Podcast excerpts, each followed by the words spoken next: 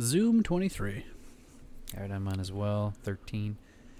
Yeah, we. I still have 35 hours of available audio. Let everyone know I'm being recorded. My computer is acting like it's filling up. So I got to dump season four on something or just hope the internet holds it. Okay, here we go. In week two, the Buffalo Bills killed the Miami Dolphins. A Buffalo Bill hasn't killed like that since O.J. Simpson. This is the push off.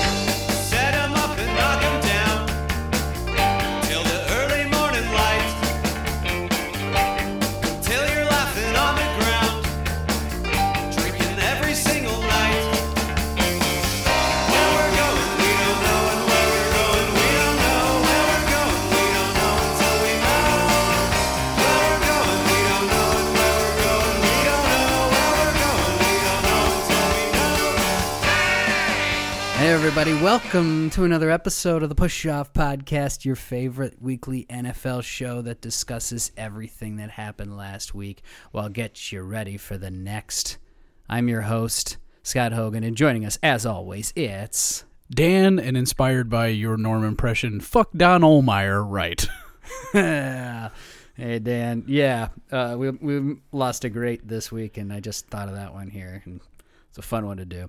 Uh, what a week of, of games, man. Week two of games here, buddy. I mean, obviously, our weeks did not end the same way, but Okay. holy fuck, was there just an absolute slate of really, really good games. The two minute no offense was hard to fill this week. It was hard to fill, and even the fact the ones that are in there, uh, we might be hard on. They, there's some good things that you could talk about with those, but uh, yeah, I don't know. Your yours ended better than mine, but eh, let's think about this, Dan. If you weren't a Dallas Cowboys fan, don't you think that they would be one of those teams that we just shit on every week? I mean, let's be honest. Uh, I mean, yeah, we probably would, especially with how fucking consistently bad the coaching has been for like a decade. that you'd more fight me on that, but that's yeah. No, um, what I want what I want to say is uh, me saying that right there is a form of taunting. I think that's a form of taunting, and we should take 15 uh, yards, fit minutes on the. I, don't guess know. One I more, get 15 and I'm. I get 15 no Scott talking seconds at some point during this. Although I do that every week when I just start rambling, so it's fine. I do it, all again, balances and I'm, out. I'm kicked. Yeah. What about that, Dan? Uh, let's talk a little bit about taunting for week two before we jump into the games. Well, so first off, taunting is a component of the sport.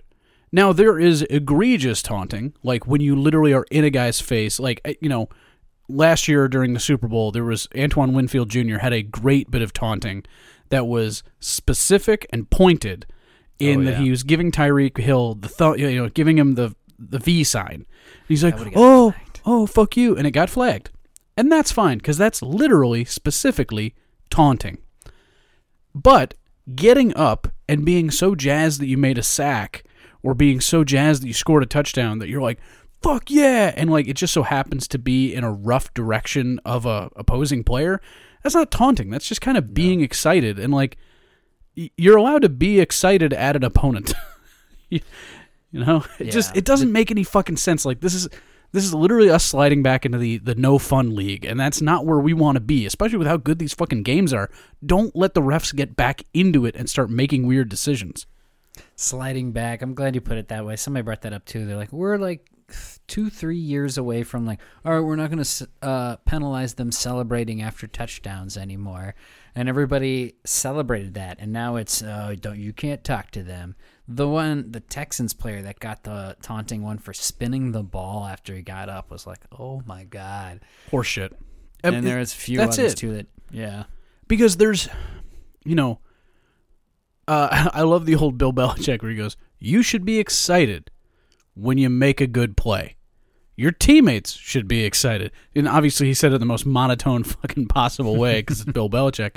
But he's right. When you make a big play, you should be excited. You guys should be gassed up. Everybody should be fucking stoked.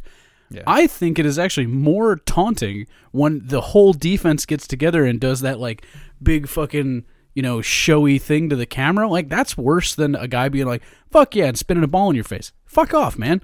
Like We talked I- about that. Yeah. Sorry, go ahead. I, I just know, I know in my fucking bones that if this happens in the playoffs and Zeke Elliott just happens to do the the feed me sign and somebody gets like fucking butt hurt, they will throw a flag. I just feel it. I feel it in my dick. And like that's not a great place to be feeling things about the playoffs that haven't even happened yet. It's not what I want. This is not this is not the NFL I like. I like the NFL where everybody is chippy, a little bit chippy, and everybody's like, whoa, whoa, whoa, hold on there, gentlemen. When you start throwing flags for basic human emotion, you've got a fucking problem. Yeah. That's why I'm with it too. I'm with it too, and I think uh, the fans are with it. So you hope that that gets rolled back a little bit as the season goes. It's a long season. I thought when we saw him in preseason that it was going to be one of those where it's like, hey, we're going to go really hard in preseason so that you're excited you don't see it in regular season, so that it's a story by week five where it's like, yeah, there hasn't been so many, but oh my god, week two was like, nope. All refs were, were had a little note in their locker that said we need we need like twelve of these. Give us a good dozen within the games, and ah, there was some real silly ones. And it does it takes you out of the game. It t- it it it kills drives. You let them celebrate and and and talk to each other. If it fires them up, I mean that's part of the game. Dan, you've talked about it before too, like getting inside the people's heads. Yeah. you take that away from them, where it's like, nope. Now you just play the game. After you tackle somebody, get up and just walk back to the huddle. Yeah, I mean, there's there's a certain sort of brutal efficiency. Like, it, it is not surprising that John Mara was one of the first people like, I think everybody's got too many failings. Let's mm-hmm. take them out. Like, fuck you. Like, if you're wondering why I'm a Cowboys fan, it's because I grew up in New York. I grew up in Long Island, New York. I've spent my formative years there. Everybody there was either a Jets fan or a Giants fan. And one, I'm not going to be a Jets fan because I, I don't hate myself. And two, I wasn't going to be a Giants fan because every Giants fan that I knew was an insufferable, you know, by the book, we're a fucking, you know, we're one of America's best teams. We're, we play it the right way sort of fucking people. And they were all insufferable fucking elitist pricks. And John Mara is an insufferable elitist prick say what you will about Jerry Jones. Jerry Jones likes strippers, and so do I. John Mara, I don't think he's ever seen a naked breast. Not even his wife. Oh, he seems like a guy that has sex through a sheet. And I just Oh. I just cannot stand the entire ownership group of the New York Giants. You're Just can't stand yourself something there, Mr. Mara. I don't know. I haven't heard that before, but I mean, if Dan says it on this podcast, it has to be true. Sue me. Sue me, John Mara. Slander. Um, hey, let's talk about some football, huh? I mean, I, I there's news, but let's talk about the football. Let's get to it as we go. Oh yeah.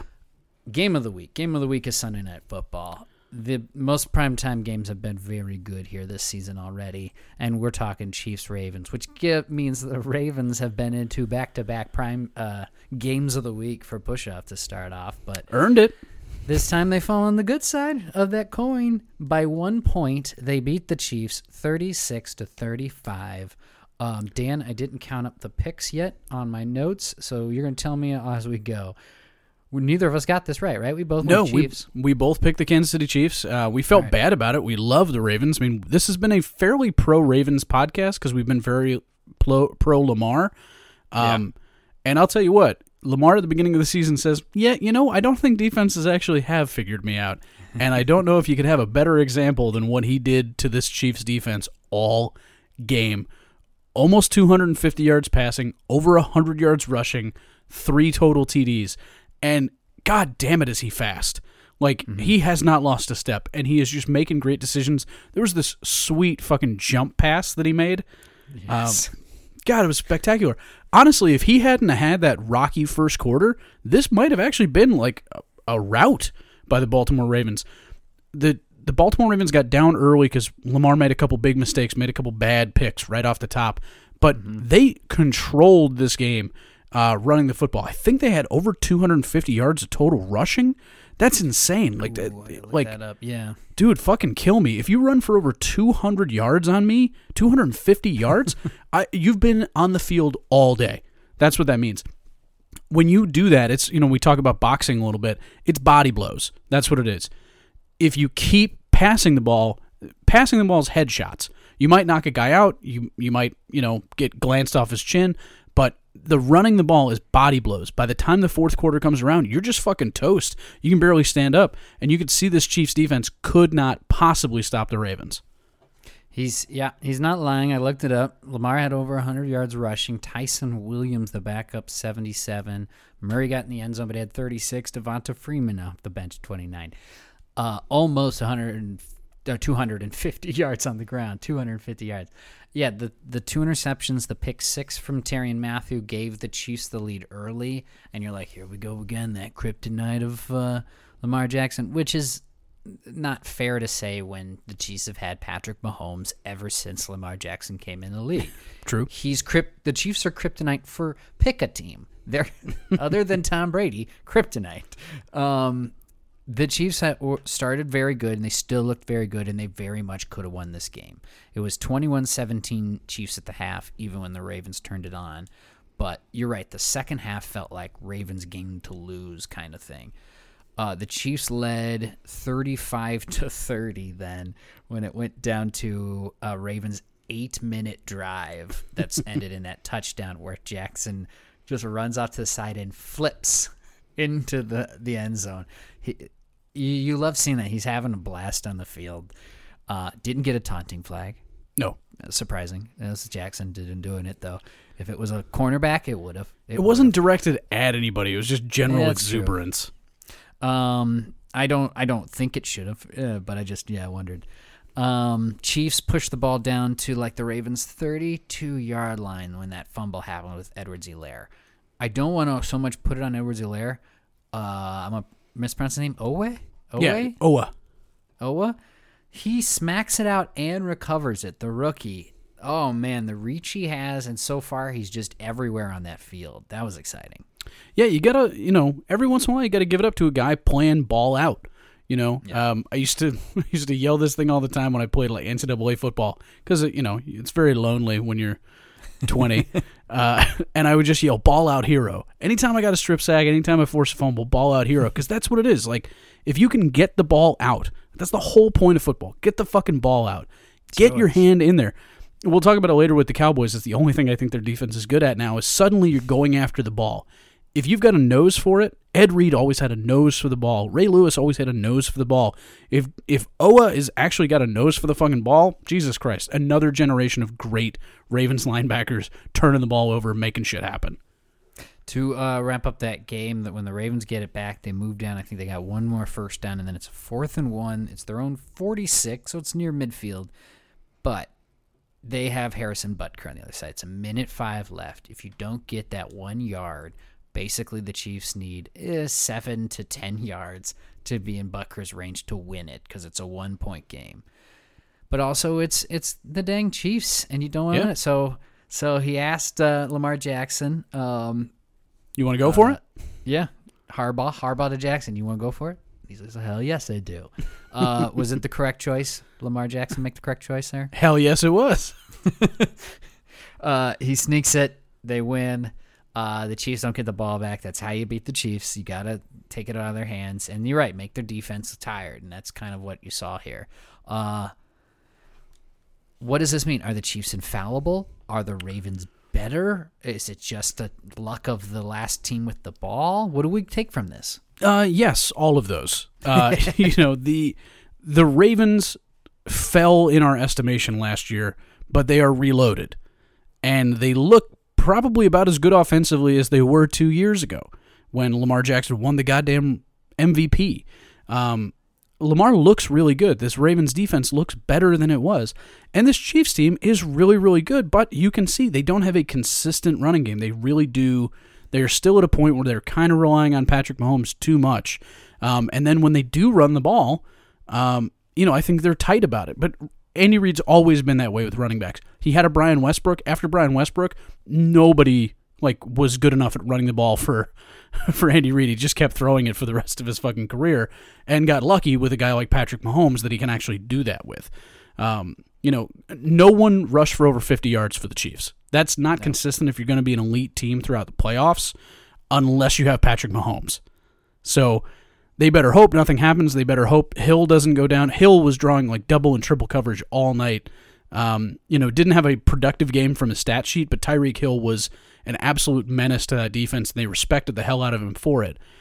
But if you're not getting productive, if you're not getting production from Tyreek Hill, it really closes down the field and even makes it harder to run. So I think the Ravens, even though they have a good secondary, had a great defense for the Chiefs in take away Hill and the deep ball, double cover that, and then consolidate your defense nice down close. Try to take away some of the easy routes for Kelce and the running game for the Chiefs. Make it difficult. Make him have to make those miracle throws. He can do it, and he did a couple times in this game, but those are not high percentage plays. They took away a lot of high percentage plays for these Chiefs.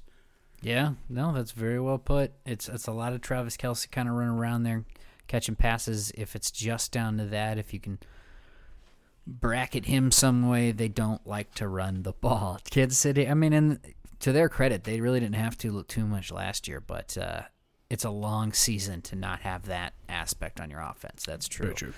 Let's move on. Let's talk about it. Uh, Dan, why hold off the gratification? The Cowboys beat the Chargers 20 to 17.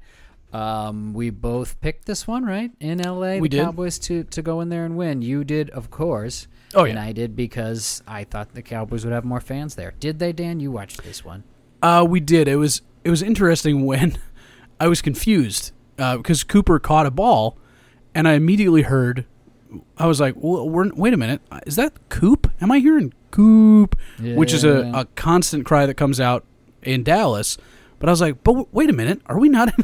Holy shit, was we have hearing- enough fans there." That in the Indy game too, when the Rams were there, which is weird. Yeah. Anyways, yes. I was like, oh, well, I'm hearing Coop. Holy shit, we've got fans there, man. Like, the Chargers do not have a great fan base. LA is not a great football uh, town. We've known this for a long, long time. Um, it kind of took away their home field advantage, but I want to give mad shout outs. Like, if we're if we win an award for this game and I'm, I'm doing my Emmy speech, um, mad ups to the refs for fucking this up for the Chargers. Um, oh, you know, we we talked about it a little bit where I was watching this game and the Cowboys were doing a great job of getting turnovers, but aside from that, we were getting torched for pretty big plays. And everybody's, you know, talking about like, wow, what a great job the Cowboys defense did. I don't think so. We were getting pressure, and I thought Micah Parsons did a great job there. We were getting pressure, but we were getting torched. Justin Herbert was throwing guys wide open. Um, it was really the refs that were helping us take big, big chunks out of the out of the Chargers' offensive production, and I appreciate the hell out of it. I'll take a W if it's caused by the refs. That's fine. They've taken enough. They've given me enough L's. I'll take a W every once in a while. so that's what you're talking about. The uh, couple of touchdowns pulled off the board. Uh, I think I saw those mostly in the second half here for the Chargers. Herbert had an inter, or no, there was the uh, uh, long touchdown pass that was called back due to holding. Did you? You're saying Mhm. that was questionable. You don't even think that was holding, or did you see it? No, that that one was. There was also an illegal shift um, that took away. It was was an illegal the shift and a touchdown. I thought that was a little shitty. I'll take it. Yeah, Um, legal shifts are always. they, you know, everybody was like, "Oh, they called." The one thing that I didn't think was bullshit was Micah Parsons got a sack, and they're like, "Well, he was." They called him in the grasp, so they called it a sack. And they said, "Well, you know, you got to give a guy an opportunity to make a play and throw the ball away." But that would have been intentional grounding anyway, because it wasn't ten yards near a receiver and it didn't make it past the line. So, you know, there, it's like whatever the fuck you want to call that. You want to call it in the grasp, you want to call it intentional grounding. I don't give a shit. You'd be in the same place. Um, but there were, you know, I, I thought the fix was in for a little bit because the refs were not calling um, defensive pass interference. I thought consistently against the Chargers, um, you know, because they were really mauling our receivers. But uh, yeah, I I thought they were a little ticky tacky with the penalties. I thought a lot of those penalties that didn't need to go against the Chargers went against the Chargers. But uh, I'll take that, man. I'll take it. And then we had maybe some of the worst fucking clock management I've ever seen in the final minute of that game. Like there's no reason Greg Zuerlein's got to take a 56 yard fucking field goal. Like that thing should have been inside the 40. We should have had two or three more cracks at the ball, try to move that thing maybe 10 more yards. But he absolutely bailed out the coaching staff with a devastatingly powerful kick. Like that thing would have been good from 60 plus. Yeah, they tied it at 17 all with about three minutes left. Did the Cowboys have it the rest of the time leading up to that field goal midfield? We did. God so dang. yeah, it was uh, it was pretty impressive. Um, we so our final drive. That's the funny thing. Our final drive was actually really good right up until we're trying to get a field goal. We moved the ball well. We were mixing in Tony Pollard and Zeke Elliott, and everything was moving really well. And then we were within field goal range ish, and then everybody just started like fucking having brain farts, and it didn't make any goddamn sense. And we just kept going like two yard passes, three yard passes, taking a ton of time off the clock for no productivity. Like I said, there should have been three or four more plays, two at least, but probably three or four more plays if we had managed that clock better. Let me ask you this: uh, Which of the running backs did you uh, enjoy watching more for your Dallas Cowboys on Sunday? Um, I mean, Tony Pollard had a great game. I really liked Pollard's game this game, but Yeah. he and Zeke are, you know, complements. They're not supposed to be the same guy. Pollard is a guy that can flex out, play the slot if you had to, returns kicks. You know, he's he's more of a, um, you know, Tyreek Hill or uh, Tarik Cohen versus a David Montgomery. You He's know, the elusive back to your power back of Yeah. uh, of your loose, uh, Ezekiel Elliott. Yeah, this But just so it- happened to be a game that he he was able to break to the outside, and Zeke was still getting production productive carries uh, between the tackles. I mean, uh, Zeke averaged more than four yards a carry. That's pretty good. And Tony Pollard was just gashing big runs to the outside where they are not as strong. No, uh, Ekeler had 115 from scrimmage, and Pollard had 140. It just felt like in this game there was a one-two back uh, setup more than the bell cow that maybe some fantasy owners were told that they were getting with Ezekiel Elliott. I don't know. I don't have him, but maybe other people are like, wait a minute. I mean, yes, he got me 115 total, but why is this Pollard guy getting these touchdowns? Well, the plan was always to split it. You know, Uh, Okay. Zeke is still going to get his touches. Zeke is still going to get 15 touches a game. You know, an elite they when they think like bell cow, you're thinking 20 to 25 touches. The plan is for Zeke to get 15 to 20. The plan is for Pollard to get 10 to 15. If he can do that, I think that's a great productive game. He had 13 carries in this game, and I can't remember how many catches he had, but yeah, he had under 20 touches, which is what we want. And Zeke had more than 20, and I'll take that. Uh, do these two teams feel kind of even with you? The Chargers kind of feel like um, pretty good team. They're going to be heading somewhere this year. They do. And, you know, Herbert wasn't making a bunch of bad decisions. Um, Dak had a really bad pick, and Herbert had a really bad pick, almost like within two minutes of each other. And it just seemed like for Herbert, it was a you know a young QB mistake, and for Dak, it seemed like it was miscommunication in the routes. But holy fuck, you know, we talked about it when we scouted him. Herbert can throw a fucking missile. That thing is unreal. That dude's arm strength is like uh, he's not maybe in Pat Mahomes territory, but he's just below there. Like him, Josh Allen, Pat Mahomes might have three of the strongest arms in the NFL. Uh, have you wa- looking at Trevor Lawrence when he steps into some? Oh boy, those are Yeah. fun to watch too. It whips As far as strength, uh, but yeah, these guys, these bigger uh, quarterbacks like those guys, yeah. All right, so that leads us to discuss the AFC West matchup. This is our first one for Week Three. The LA Chargers are going to Kansas City to play the Chiefs. This might be a fun one, Dan. Who do you have? Uh, I gotta go Chiefs. The Chiefs didn't, you know, the Chiefs didn't look bad against a really good Ravens defense. They still put plus thirty up on the Ravens defense. That's that's a pretty good showing. The Chargers defense is not the Ravens defense. I feel like Herbert can't make any mistakes against this Chiefs D. Mahomes can make two or three mistakes against the Chargers D and still wind up taking out a win. Plus, it's Chiefs at home, which is always helpful. Yeah, I'd like to sit here and give you all the stuff about Chargers. Spoiler: I'll I'll pick the Chiefs, but listen, Chargers always play the Chiefs strong in Kansas City. It seems this is an up and coming uh, LA team that's coming off of a loss that they want to get out, out of their taste out of their mouth. They're going to play really good, but you know what? Andy Reid after a loss too. So yeah, It's true. I'll take Kansas City in this one, but it's going to be a good one. It always Oh. is with those guys. AFC West looks real good this year. Oh, it's really good. Uh, let's talk about an NFC game. Let's have the 49ers winning on the road, beating the Eagles. It's 17 to 11. Interesting end score. Uh, Garoppolo touchdown and a rushing touchdown. I don't know. Niners offense just kind of seemed to trying to get things going, but their defense held them down. This game was seven to three. Niners at the half. Yeah, it honestly scored right before the half. honestly, it, it was about a quarter and a half of Jimmy G being like erratic and to the point where I was watching some throws that were so bad, I was like, we might be looking at a quarterback change here at the half. That's Oh, how bad the front end of this game because I was, you know, watching it live. I, I take an interest, a macabre interest in the Philadelphia Eagles, so I had to watch. There you go. um, but yeah, he was all over the place. He was making bad reads. He was making bad decisions and bad throws, and that is not that is not the holy spirit of quarterbacking right there. Those that's not the trifecta. So it it took him until midway through the second quarter to actually start, you know, being the Jimmy G that we know, which is you know he's a bit of a check down Charlie, but they're accurate, they're on time, they're in rhythm, and he stayed that way through the rest of the game. Um, they had a 12 play, 97 yard drive basically to, to end out the half. And that, you know, we talk about this a lot. Momentum's a big thing, right? If you go into the half going, what? Did we just give up 97 fucking yards to. What are we doing? That was a real kick to the fucking teeth for these Philadelphia Eagles. And you could kind of feel it. They played very flat through the rest of the game. And it wasn't until really near the end of the fourth quarter that they even seemed to get their life back a little bit. Um, Hurts wasn't bad, but there just wasn't enough offensive weapons. There wasn't the sort of protection that he was used to in the last game.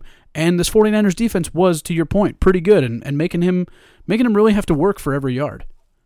Yeah, so what I've noticed is it didn't seem like there was a lot of offense that was working for either side. Now the Niners again are banged up. You're dealing with Eli Mitchell got 17 carries in this game and averaged two and a half yards, and then they put in a guy named JaMycal Hasty, uh, and he pl- ran actually pretty. I mean, he was averaging 7.6 yards a carry, Yeah. but I think they put him in at the end against a very tired Eagles defense that was like, we're out here over and over again because our offense can't stay on the field. Theirs was yeah, Jalen Hurts threw for 190 yards and and he was their lead runner because they couldn't yeah they couldn't keep going. Quez Watkins had a great game. Quez Watkins, my man, 117 yards for Quez. My boy Quez. There was no scoring in the third quarter. This game was the same, seven to three into the fourth.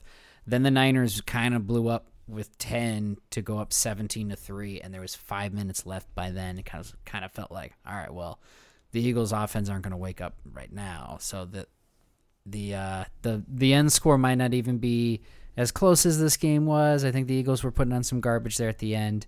Um, they had no timeouts. They never got the ball back, even when they brought it to seventeen to eleven. So, Yeah. all right, did we get too excited about these Eagles week one? Or I mean, I didn't. a- I never get excited about the Eagles.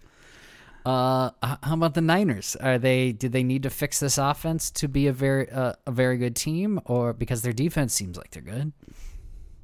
Well, where's, so that's the thing. Where's uh uh Brandon Aiyuk? Where the heck is Brandon Aiyuk?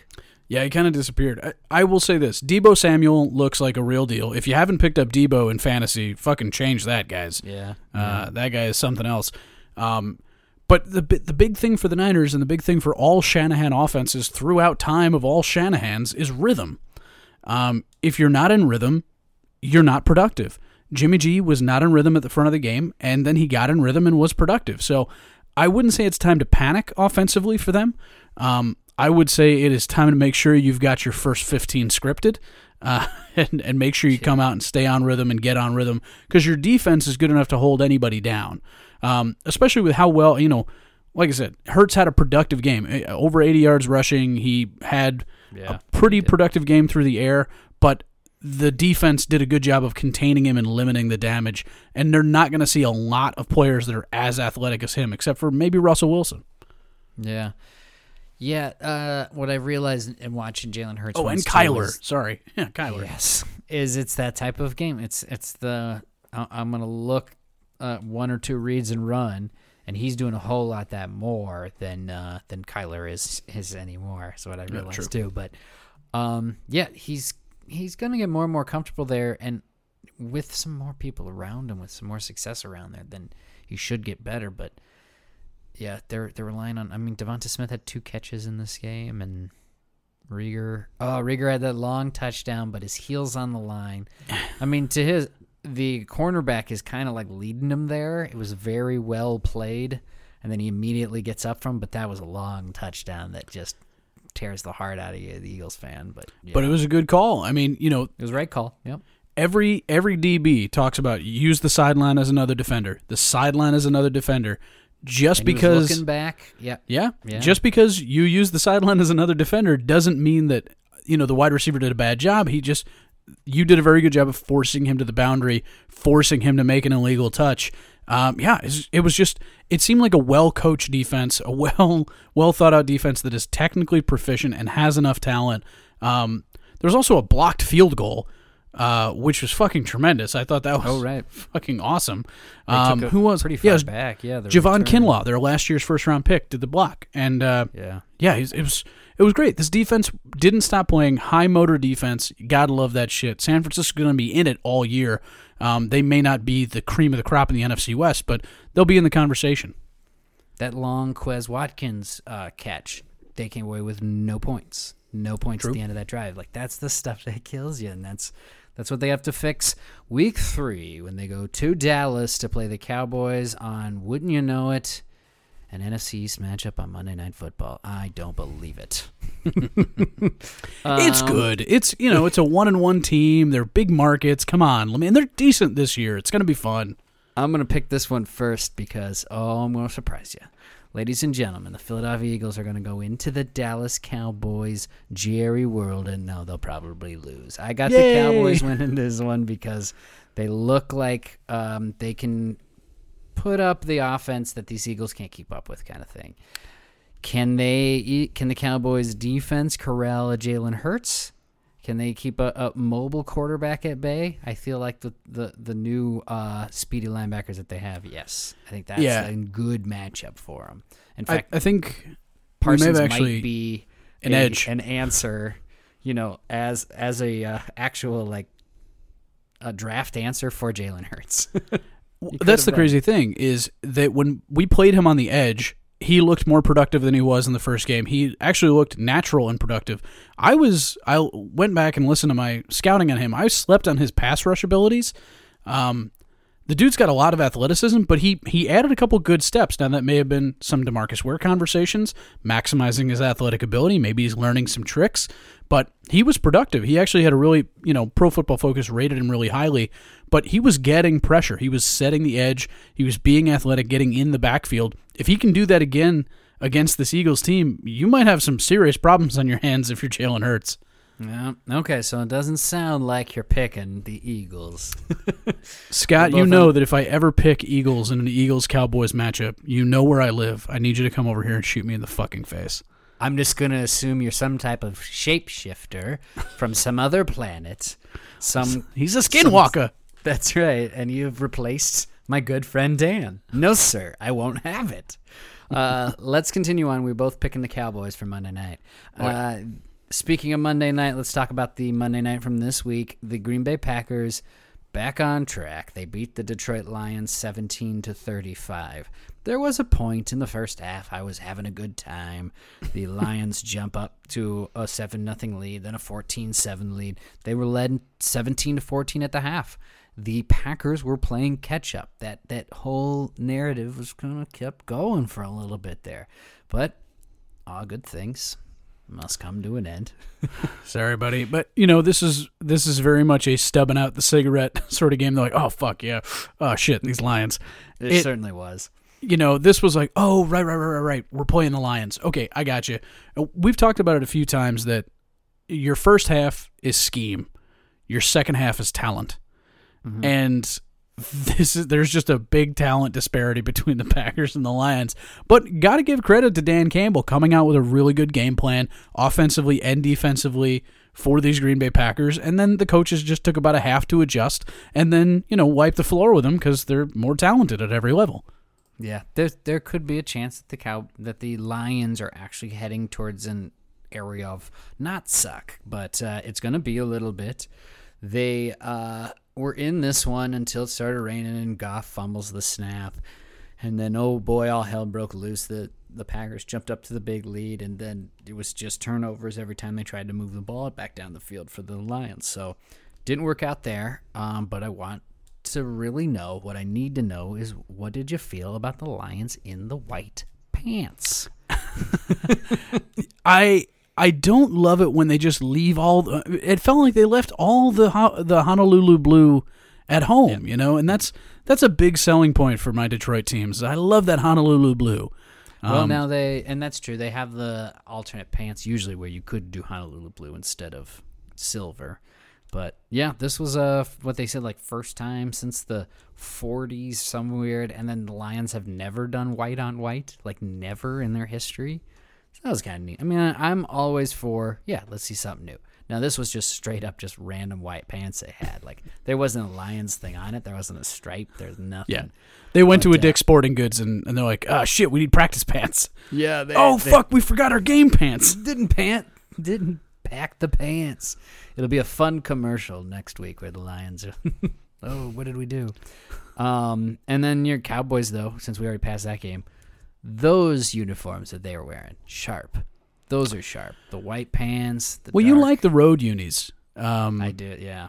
you know, I I'm not a lover of the seafoam. I love the Cowboys when they get those like you know the the blue and white with the fucking accentuated shoulder pads.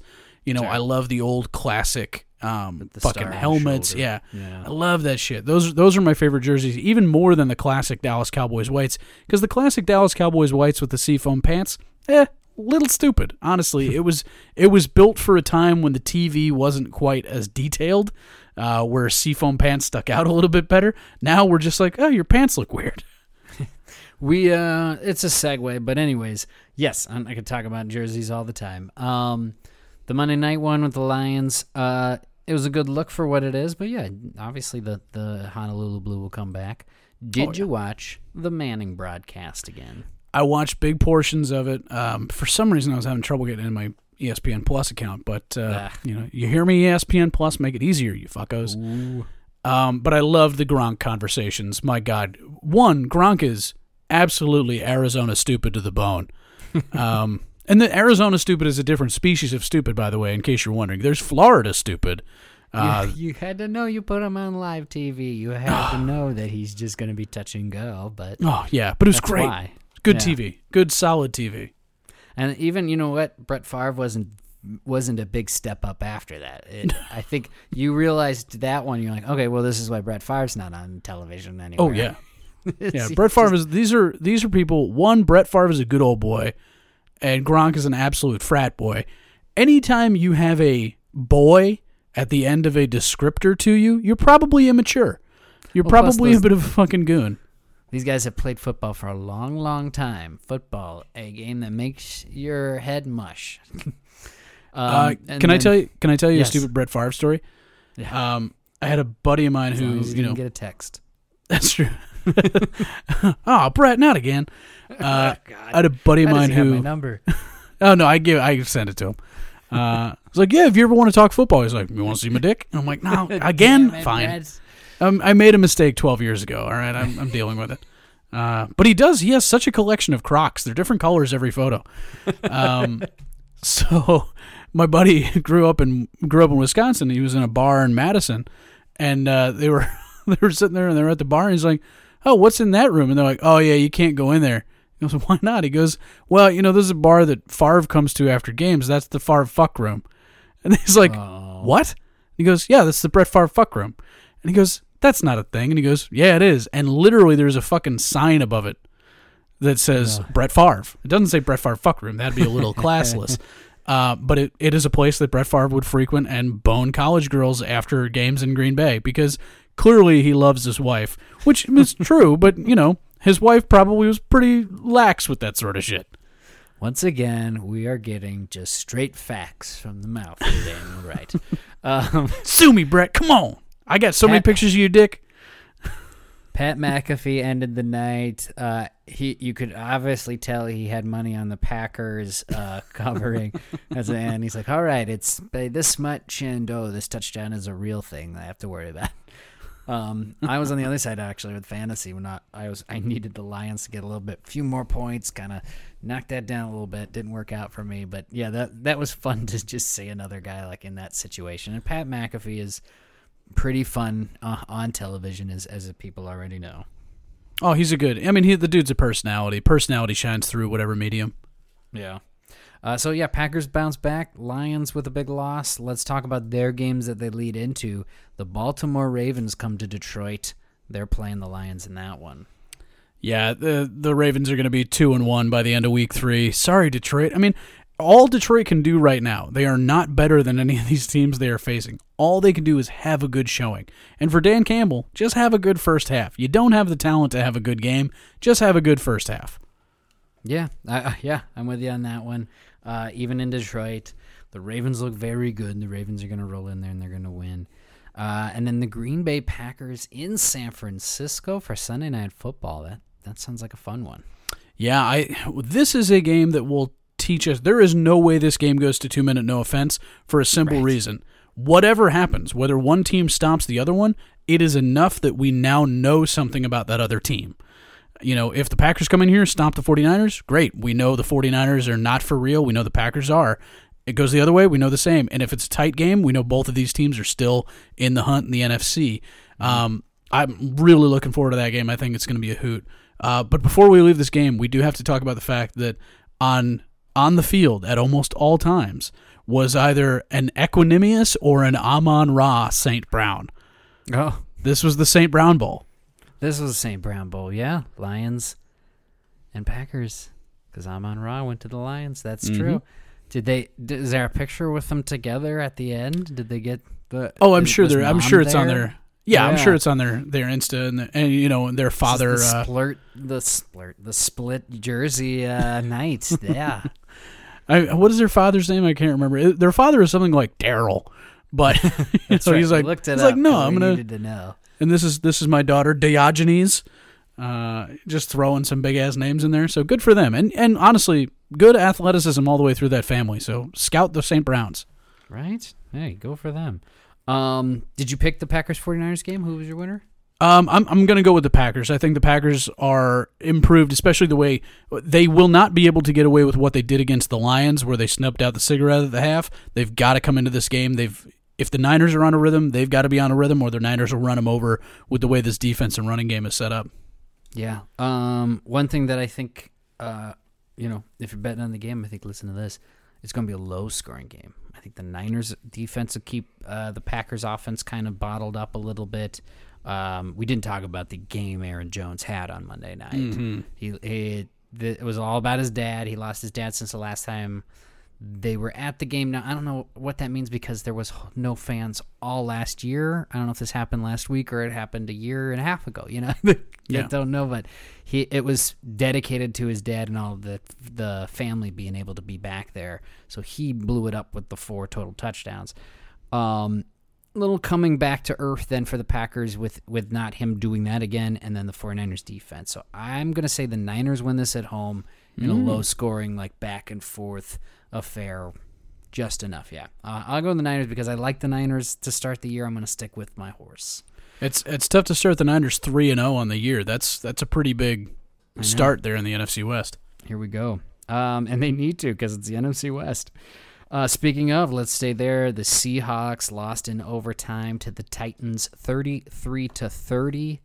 Um, both quarterbacks over 340 yards passing in this game. It was just who could s- score more and more and more.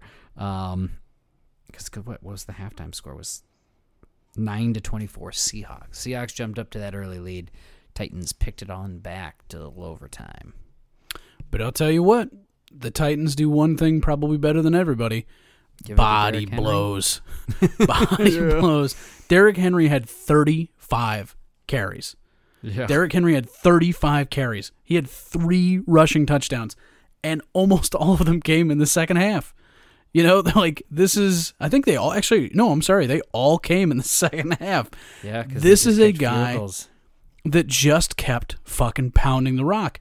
And, you know, it looked stupid, honestly, when you're down that deep to be like, are you still handing it off? Shouldn't Tannehill be slinging it around the yard? But this offense is built one way, and it is to pound the fucking rock with maybe the most physically gifted running back since Adrian Peterson. Yeah, yeah. He and once the the other side was tired, that was it. It was like, okay, well, you, they can't slow stop him at all now, and that's what it felt like. Seattle was just kind of ran out of juice there. They thought the 24 was going to be enough.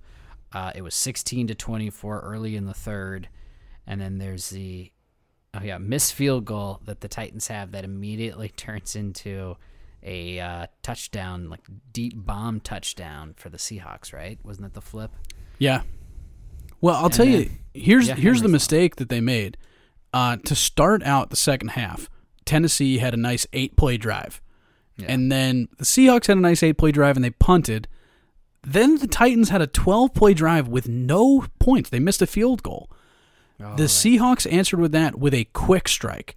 Mm-hmm. Huge, huge mistake. Huge mistake to score that quickly coming out because at that point your defense is gassed and for the rest of the game it, they were useless. For the rest of the game they were just getting run on and run on and run on. And then take that into overtime, it it was the same way. And it's true, Seattle, sometimes their offense is kind of feast or famine there where they're like, uh, we're going to throw it 60 yards because we can't seem to be moving it any other way. And then it works a lot because Russ has a very good deep ball and Lockett somehow just gets lost. I don't know. He's small enough, he gets lost back there. Yeah. Uh, we go to overtime uh, because, first of all, Henry breaks a 60 yard touchdown with about 11 minutes left in this game to bring it within seven, and then the Titans just tie it. Um, both teams get a possession. Wilson almost gets a safety. That thing uh, was very close, and I think the refs were nice to him in that aspect. I, I Um, actually thought that was a good call. The safety is one of those things where it's it's Well, the same. it It's like that way, yeah. no, no, that too. But he had the ball just out, just out, and and they give you all of the credit in the world unless it's Yeah. clearly behind the line of scrimmage. They're almost never going to call a safety. Yeah, and I get that too. That makes sense. Um, and then the Titans' field goal was from 36, and you know what? They hit theirs, so hey, good for the Titans. I don't know. What I, Does that happen? Does that happen a lot? People is hit that- thirty is that good for them? I guess that's good Yeah. for them. Uh, but yeah, uh, Titans had an awful showing week one against the Cardinals, so here's their chance to, to, to fix it, and they did. They came back and on the road in Seattle. I mean, they very well could have curled up and gone 0 2 for this season. Yeah. Uh, I still think there's big old questions on that defensive side, but they are they're you look at their division, they're gonna have kind of an easy road here to head back into the playoffs. So figure it out on the defensive side and you'll be something, Titans. Let's go. Yeah, I mean they got to get secondary help. I mean the nice thing is if you have an athletic young secondary, they will just get better throughout the year.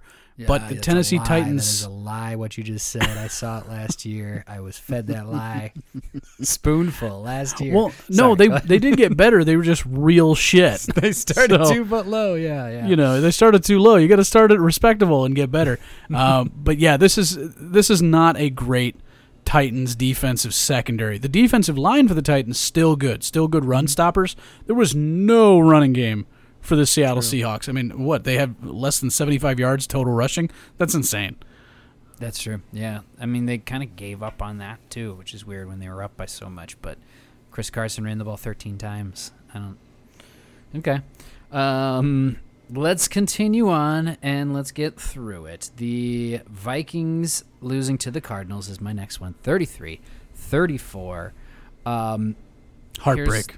Yeah, it was a heartbreak. That's one that you know tears tears your heart out from your chest. Uh, it's kind of coming down to it's two things in my brain now with these Minnesota Vikings. One is the NFL scripted, and this team in purple is always supposed to be you know good enough, but you know they just don't win the big game. Good enough, but you know the kicker just misses it there at the end. Because if it's not that, then there's some deep curse or something on a on a spiritual level on anybody that has to do anything with their foot for this team. I don't know, man. So No, you've always had decent punters. Yeah, yeah. Go. Okay, but no, in all seriousness, I watched every snap of this game and they should have won, they could have won. They could have won, they should have won. There was many opportunities for them to win. There was many opportunities for the Cardinals to win. Um Cardinals a very good team. Yeah, it's hard. Uh they didn't beat us the way I thought they would. We shut down Chandler Jones. He really didn't do anything. Um, we, I mean, they threw it all over us. Murray had 400 yards passing and three touchdowns, and uh, a couple of the times was like the, the the long touchdown late in the second quarter, and then a 63 yard field goal that they hit at the end of the first half. That's the stuff that just destroys your team. So you can't put it all on Greg Joseph missing what should have been a, a makeable game winner walk off. We would have just been like, great, we won, we're one and one, and it's a tight win from there. I mean, this is just the tight loss on the other side of the coin. Yeah. Yeah, it's it's tough. It's I mean, Yeah. the shitty thing is you guys are 0 and 2 and the Cardinals are 2 and 0. Yeah. But this you cannot put this game on the offense, you know. Uh it's Kirk Cousins had an efficient Kirk Cousinsley game. You know, this is the sort of game you were asking for if you're if you get a guy like Kirk Cousins. Dalvin Cook had a nice, productive Dalvin Cook type game. Yeah. Um, the wide receivers were all involved. He was spreading the ball around. Defensively, you guys were just getting fucking torched, man. I know. And yeah. how do you fix that? It's yeah, there's some problems still in the secondary of like just all of a sudden people are getting lost. Um I'm glad that you uh Danielle Hunter seems all the way back. The man he had three sacks and one of the smallest, quickest players sometimes just couldn't get away from him, and that felt awesome. I was like, yes, somebody that can grab this guy. Um, but you're right. Outside of that, we're dealing with uh, I don't for some reason. Um, well, all of our linebackers were banged up through the week for some random reason, so it didn't look like Kendricks was his full self. Nick Vigil had the awesome pick six in this game, so that helped out. But yeah, once in a while these secondaries just get lost. I don't think Bashaud Breeland was the answer there on the other side of Patrick Peterson. I've been trying to uh, catch Patrick Peterson on his All Things Covered uh, podcast with his cousin Darren McFadden. There is it Darren McFadden? That's Brand. I think that I It's a think they're cousins. McFadden. I don't know if I. I thought it was right- I thought it was Darren. the one from the Steelers. Anyways, he's the other one. Oh, on- Bryant McFadden. Yes, on the uh, podcast, and most of the time, Patrick Peterson is just like, "Pro Football Focus says I gave up 86 yards. How did they get that?" And I was like, All right, "You know what? Just tell me what the fuck's going on because somebody gave up those yards." Um, yeah, and most of the time, I think in this one, it's you can't. You know, guard the receivers forever when Murray loops out there and then throws it. Uh, another really long one was a fourth and five, and we came up the middle with an A gap blitz with Harrison Smith, and there just wasn't this, the help. He, he threw it over there, and the guy gets past uh, Mackensie Alexander just enough. So little plays here and there, tight little. If if it just went eh, this way, but it's the Minnesota Vikings. It doesn't go that way. Uh, eight out of ten, seven. It'll be nice. Seven out of ten times, it won't go the Vikings' way when it's those hairline. Which way is this thing gonna fall? It just doesn't. So I'm getting used to it. When they lined up for that kick, I was kind of like, of course it is. And I just don't feel good about this. So when it happened, it didn't hurt too much.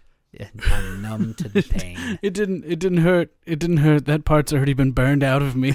right, right, right. You're just you're poking something that's died long, long ago. you've got a you've got a stumpy old arm that Yeah. smells a little. You know, like I still carry it around with me, but it's pretty fucking useless. yeah, I've really forgotten it's there, but you know, It's tough. I I mean, so but that's the thing. Like, you know, you hate you hate for a game to end on something like that. You almost want a field goal to be like, well, fuck, we got to get this field goal, rather than what seemed like kind of, you know. uh, It seemed like you guys had more time to push that thing. Yeah, yeah, they did. But again, I think you you and me talked about this before the uh, recording. Um, the last play was a slant that was thrown basically, and they're so they're still throwing the ball to KJ Osborn, who caught it and landed about the twenty yard line. Now, yeah, you still got to take account for how you snap it and kick it, and the, and the goalposts are 10 yards back from there. Um, it was a 37, 38 yard, yeah, 37 yarder. So it's not a gimme, but it's it's a little bit longer than a extra point here, which he also Yeah. missed. Um, but it, do I help. blame Greg Joseph? No, it's anybody who puts that uniform on that has to be a kicker. There's something in the something that happens to him. So that'll always be there as as a opportunity. But uh, otherwise, yeah, Dalvin Cook looked awesome again. That's great. But he kept limping off, or like looked like he was just dead on the field at these times. And you're like, what is what's happening now? And I can't. It's hard for me to to live and die with those things because when you know, like, oh, Dalvin Cook's hurt and he might be, you know, he just went into the blue tent. You're like, well, that's probably the season. I guess goodbye. Then he's got fine. an embedded hangnail. He's gonna miss seven games. Yeah, yeah, and then he, you know, bounces right back. So this game, at least, it wasn't as much shooting themselves in the foot, but they still kind of beat themselves in the long run. So let's go uh, next week here. They're at home against the Seattle Seahawks. If the Seahawks want to beat us, I just want them to beat us outright. I don't want us to to, to beat ourselves, but we'll see. I'm I'm going though uh, in Minnesota with fans back, a game you have to have against a Seattle team that really hasn't played there and in h- I don't know how long. We've always played in Seattle. I, I'm gonna say that I actually have a good feeling about this one. I'm gonna take the Vikings. I'm gonna take my Vikings at home. I was gonna say I like your Vikings chances, and then I remembered we talked about body blows versus, you know, headshots. Mm-hmm. Russell Wilson takes some really good headshots, and your secondary does not put their guard up right now. I'm gonna have to give it to the Seahawks. I just think there's gonna be too many, too much big play potential, um, and the Seahawks defense is decent. Um, you know, there isn't the sort of pressure that you can isolate with Chandler Jones and and take him out. I think they're going to be just have a nice productive game against you, but I'm going to give it to the Seahawks in this one. I unfortunately I think the Minnesota Vikings start 0 and 3. I'm gonna remember you said that. Uh, no, I mean I can't blame you on that that pick. It, it's gonna be a tight game at that, but I and I think Seattle's a better team. I'm just hoping that that home field advantage is finally back, and we've just forgotten about it for a year. Um, all right, I got one more game. I'll be rooting talk for you. Yes, well, of course you will be. Um, one more game to talk about before the break because I just want to squeeze all these good ones in right at the top. Uh, Rams Colts. The Rams squeeze out the win on the road in Indy 27 24. I got this one over you. I took the Rams on the road. Um, Cooper Kupp with a game. I, I brought this up when you said, like, you hear Coop. I heard that in this game for Cooper Kupp in Indy. Whatever. But uh, he had a great game. Well, that's just because he's a he's a quintessential fucking white boy, and it's Indiana. so sure. They just forgot what team he was on. They just saw somebody. Um, Carson Wentz did everything he could. I, I, I- the guy puts his body out there, and of course it shows because he can't last the game. In and out in this one just didn't look like he was going to last, but he, he did last until pretty much the end. And then Ramsey or Eason get comes in and throws an interception to Ramsey, and that pretty much ended it. Yeah, and that's that's the thing. I feel like when Ehlinger gets back, I feel like Ehlinger's the backup. Eason has not shown me anything substantial. Um, you know, and coming in on a really close game where you really have a chance, Jacob Eason. You really have a chance to show off and do a good job and cement your place as the backup, and you throw a fucking pick. Uh, this game, like, I don't think the Rams are amazing. The reason why I picked the Colts is because I don't think the Rams are as good as everybody's saying they are.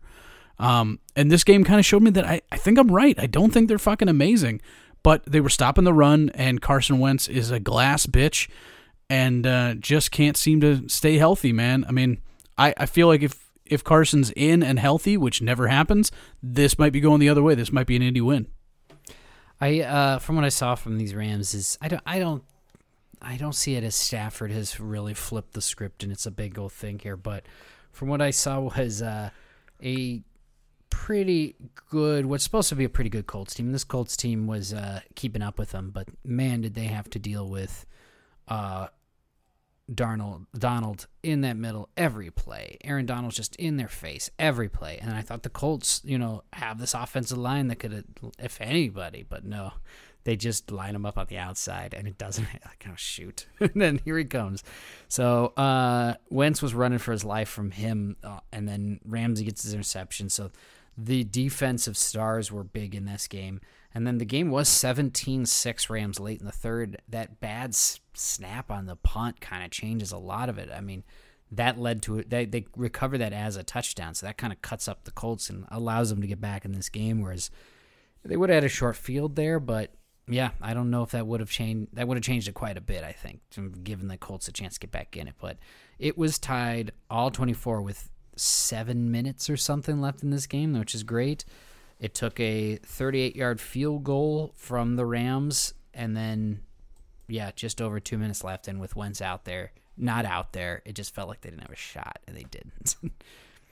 Yeah, I mean they had a they were down three points with two minutes to go. This is a Jacob Eason, put it on your back, Yeah. make this fucking happen sort of situation, and he just couldn't do it, man. He just couldn't do it, and and that's fucking gut wrenching. You know, to be a team that's that close and just fucking it felt like he blew it. And this has been the Colts. What last three years is there? Uh, they they brought in uh, Philip Rivers last year, and they knew that was a stopgap. Uh, maybe we can squeeze one more year out of this old man, and they almost did. And then you know, all right, where can where are we going to go from here? We know what we need to do. Yeah, Carson Wentz. Well, it, it feels like we're there again right now. But it's a long season. Let's hope he gets healthy. Right now, as of recording this, I think on or on Monday he was seen wearing a boot at the practice facility, and uh, the report comes out that he has two sprained ankles. Somehow Carson Wentz says both his ankles sprained, or I don't know, two in the same ankle. Is that possible? Uh, yeah, I mean it's sort of the same injuries that Xavier Rhodes used to get, where he's like, uh, which ankle looked bad when I got burned? That one? Okay, that one. Oh, Uh, yeah, I mean we're like I said, we're still two to three weeks away from Sam Ehlinger being back. This might be Sam Ehlinger's team by the end of the year. That's that's my bold prediction. Is that if Carson Wentz can't stay healthy, this team with this defense maybe works better with a non-big play, run the ball a lot Sam Ehlinger. we're two to three weeks from Ehlinger being back. Is he hurt? Oh yeah, he had a knee injury. Otherwise, he'd be the backup. I wondered. Yeah, I was like, why? How did Eason get so? It's Nick Eason. If if Wentz can't go here against the Titans, it's going to Tennessee, and a pretty big one for the division on week in week three. If Wentz can't go, it's it's Eason, huh? They don't have another option. No, no, that's really all they've got. So, you know, it's it's going to be a Jacob Eason game. I mean, worst case scenario or best case scenario, he's going to be in at least a couple plays when Wentz gets gimpy. Because when does Wentz not leave at least two or three plays a game? Right. Um, yeah, I, I, this Colts team defensively can be in it with everybody, but I feel like the Titans are just going to run Derrick Henry at him until they die, and that's fine. You know, Right. This is exactly what we kind of see here. I don't think that the Titans are all that much better than him, but look at the situation they're in now. Colts could go 0 and 3 here. 0 and 3 because that that'll be their their third loss and the Titans a nice 2 and 1. They got to keep up with the Texans. Surprise, surprise in that division. Uh, but yeah, I like the Titans in that one too, of course. All right, we're at the break. Uh, that was a nice, long, hefty first front for you guys because we had a, such a great week too. So you got to get it all in. But when we return, that old two-minute no offense and all the rest of the games in week two. Plus, let's get you caught up on where we're at those picks. That's everything you want to know. This is the push-up. Who cares about the kicker? But I kick that ball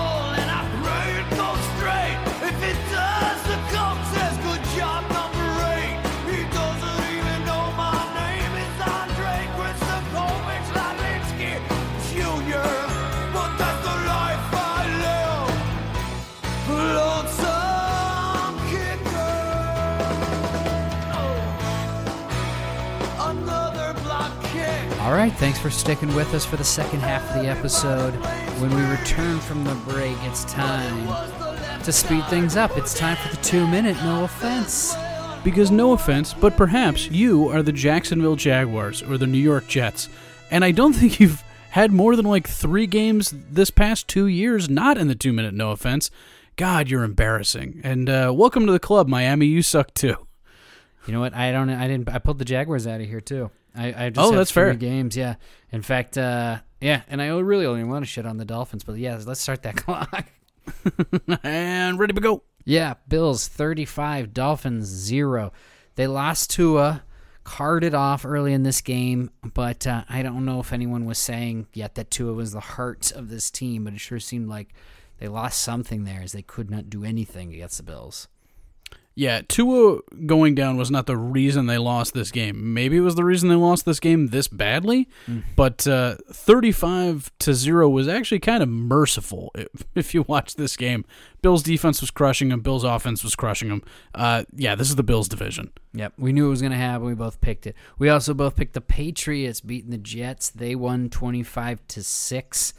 Patriots defense, four sacks, four interceptions because uh, just a nightmare game for the rookie, uh, Zach Wilson.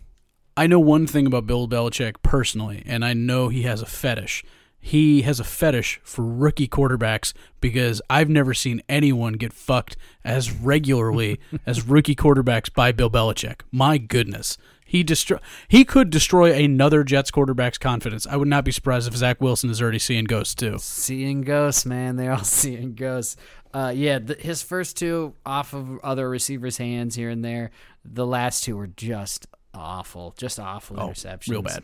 Um, Yep, and then the Patriots just played him much cleaner. That's all that was needed. And then finally, Falcons losing to the Buccaneers, twenty-five to forty-eight. Uh, the Falcons made it close. It was seventeen to twenty, or it was uh, 25-28 at one point. But the Bucks just when they want to, they can put any points on the board. And we we talk about this all the time. Uh, you know, sometimes it's. I mean, they actually had a pretty productive third, like second half, Yeah. but uh, it, it never really felt like the the Buccaneers are doing anything but kind of toying with them. Right. Um, yeah, it's man, the Buccaneers team is really good, and this this Falcons team is is a shell of its former self, and that's well. There you go. That's the two minute no offense. Give it up for Mike Edwards. Two pick sixes in this game. Congrats. Uh, there was a Josh Rosen sighting, 0 for two. Good Oh, job, right? Josh. You got in there. Nice. yeah. Um, that's it. We we all we both picked all of those games in the two minute no offense, correct? So Pat's on our back there. We did much better this week than last week. At least I did. True. Um, all right, we go on. Uh, let's talk about this game for next week. The Tampa Bay Buccaneers to L.A. play the Rams. This might be a very fun matchup to see how things seed out in the NFC. I'm gonna give this one to Tampa Bay, man. Um, I've been shitting on the Rams for a long, long time, and uh, yeah, I think I think this fucking Tampa Bay team might be might be legit. The only issue is them traveling all the way across the country to do it, but I I feel like they'll pull this one out. I I like Tampa Bay in this one too. I think the Rams. I, I give the Rams more credit than you do. I think, but even that, saying that, I, I like Tampa Bay on the road here. Um, they'll have some some trip ups here, and that it, it won't surprise me if this is one of them. If Tampa Bay loses this one, but I think they are a better team on paper, and as long as there's not an injury run on one of these teams, it's going to be easy to pick one or the other almost every week. This week, I like the Buccaneers even on the road. All right, uh, let's go back to Thursday night football. Thursday night football, where the Washington uh, football team beat the Giants thirty to twenty nine. Another one score game. Again, I put, I'm like, oh, I put all the good games at the front of this episode. No, they keep spilling over here to the second half. Um, this one was a, f- a fun one to watch on Thursday. Actually, Daniel Jones led his team uh, almost 100 yards rushing from him. He had 95. Uh, that, that's more than what Jackson did on Sunday night. Look it up there. and then uh, Taylor Heinicke getting another start and putting the team on his back. I mean, he threw for 336. He had one reception, but two touchdowns. And McLaurin had a big game too. Saquon Barkley is not healthy. Um, Yeah. That's that's what I keep walking away from these Giants games with is they are figuring shit out, but Saquon is more of a uh, more of a decoy than anything else because he is not as explosive as he was in his in his rookie year. They they used that footage of Chase Young basically being able to keep up with him step for step, um, and they're like, "Wow, look how fast Chase Young is." I was like, "Wow, look how much of a step Saquon Barkley has lost." Oh, shoot, that's yeah. that's what that means more than anything. So, you know, I, f- I feel for talent that is recovering, and Saquon Barkley is definitely talent that is recovering.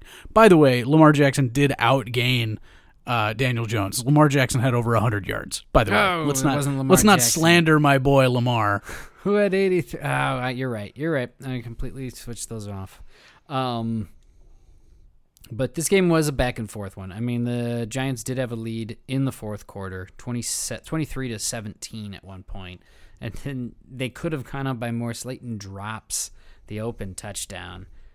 Uh, so they had, oh no, I'm sorry. It was a Washington lead 23 17 because the Giants are coming back with a field goal they put on there with five minutes left to make it 26 20.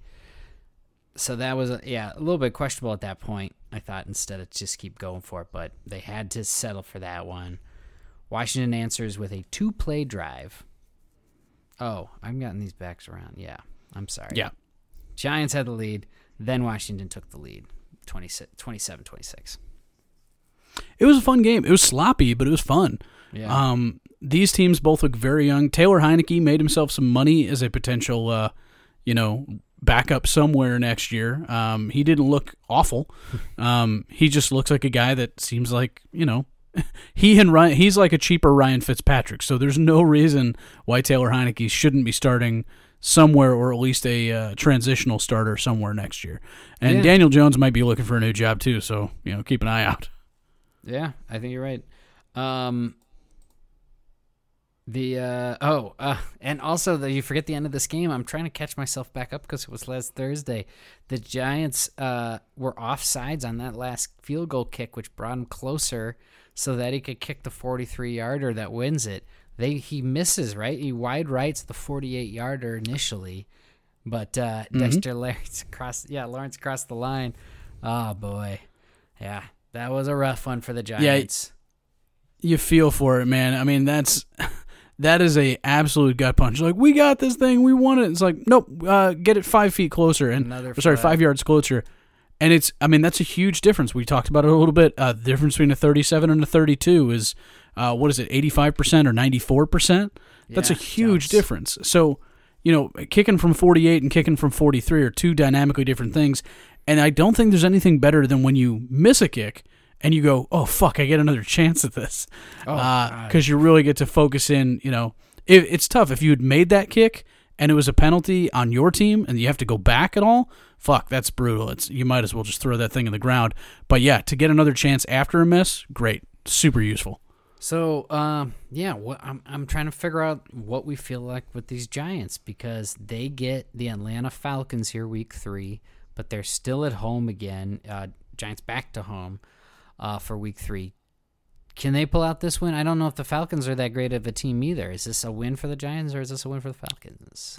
I feel like it's a win for the Giants because they're not the Giants aren't embarrassing. The Falcons are getting a little embarrassing. Uh-oh. Um, I wouldn't be shocked by a loss or a win of either team. I wouldn't be shocked if one team threw this game away with both hands.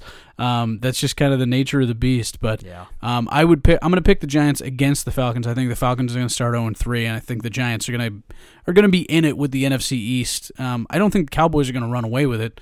Um, and this Washington team with that defense, they're going to be around for everybody. So That's um, true. Yeah, I, Barring, I think this is going to wind up being a Giants win. Barring a tie, we're looking at one of these teams going 0 and 3. That's rough start. I I like the Giants too though. I like the Giants at home. I like the Giants being able to um find some, I mean, they they put up a lot of offense in this game, 29 points. I think they're going to put up enough that the Falcons yeah, well, well, I think the Falcons can keep up with anybody. It's just they make those mistakes. So, I think the Falcons make more mistakes. That's what I'll say for Sunday.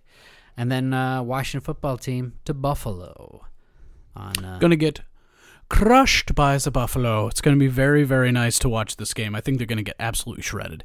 Now, Bills put up 35 points against the uh, Dolphins in Miami this last week, but it wasn't the cleanest of all games. Buffalo still had their No. mistakes and their issues there. Washington is a much better defense. It'll be a little bit more of a wake up call. Buffalo's offense did not look good against a pretty solid defense with Pittsburgh, so. I hopefully Buffalo is on their toes here because Washington could catch them by surprise. But again, I'm saying all of that to make it a closer game than picking Buffalo too. so yeah, I like Buffalo as well at home. Uh, let's That's dis- a that's a man proudly sitting on a on a ledge, uh, right there, just being like, eh, I'm not going to lean over this ledge. yeah. But let's talk about all this fun stuff you see off the ledge.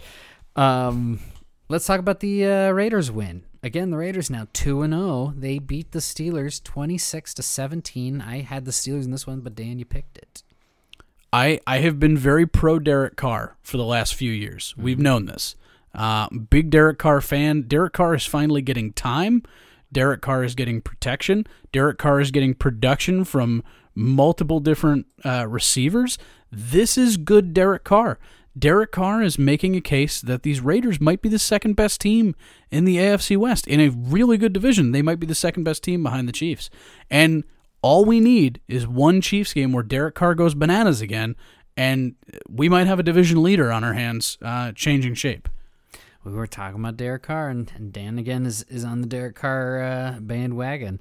So I, yeah, he threw three touchdowns in this one. Henry Ruggs is kind of slowly becoming maybe a number one here. He had a nice 61 yard touchdown here uh, to really kind of put them up big late in the, game. It was 23 14 at that point. The Steelers were hanging in there. The Steelers took leads at times, and the Raiders had to keep uh, settling for field goals early. Um, Diontae Johnson again over 100 yards in this game. He's almost becoming the, their number one weapon, which is exciting. Uh, but they uh, they took so many injuries in this one, so we'll see what the Steelers can do coming back. But yeah, you pick the Raiders, and it it's no shade. I mean, the Steelers might not be as good of a team as they have been in like the last few years, but winning in you know on Heinz Field, it's not easy. So all credit No, to I- these two and zero Raiders. and, and I think uh, to, I guess to ease it for a lot of the Pittsburgh Steelers fans, Najee Harris is looking like a really good back, maybe the best running back that came out this year. Uh, he looks good. I don't think they're running it enough.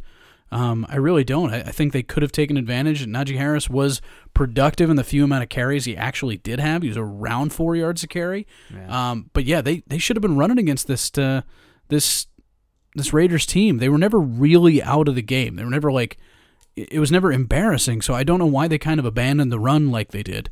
Um, a player like Najee Harris is going to make Pittsburgh more interesting if they start shading more towards the run. But yeah, this this Raiders team has enough weapons. They have a good enough defense, especially that defensive line now. Um, they're going to make trouble. They're going to make trouble for pretty much every good team in the AFC. There was that one run uh, Harris had with the stiff arm. I think it was on Abram. Filthy. Oh, just right there Filthy. in the sideline, just just lifted that guy and threw him. It was Oh, with And Jonathan arm. Abram, I think, had to retire after that game. I'm pretty sure when you get stiff arm like that, you have to retire. You know, Josh Norman uh, got stiff arm like that a while back, and I think he uh, he had to give up his children. Yeah, Uh, Yeah. he he wasn't he wasn't able to parent human beings anymore. It was awful. was it? Yeah, yeah. They they they take him away. Um. Okay, so let's move on to discussing next week. The Raiders get the Miami Dolphins on a little bounce back for Miami. Um, but I need to make this. This might even the playing field a little bit. Josh Jacobs missed a lot of that game, and he's very questionable for this one. And even Derek Carr is a little bit questionable for this one as we speak.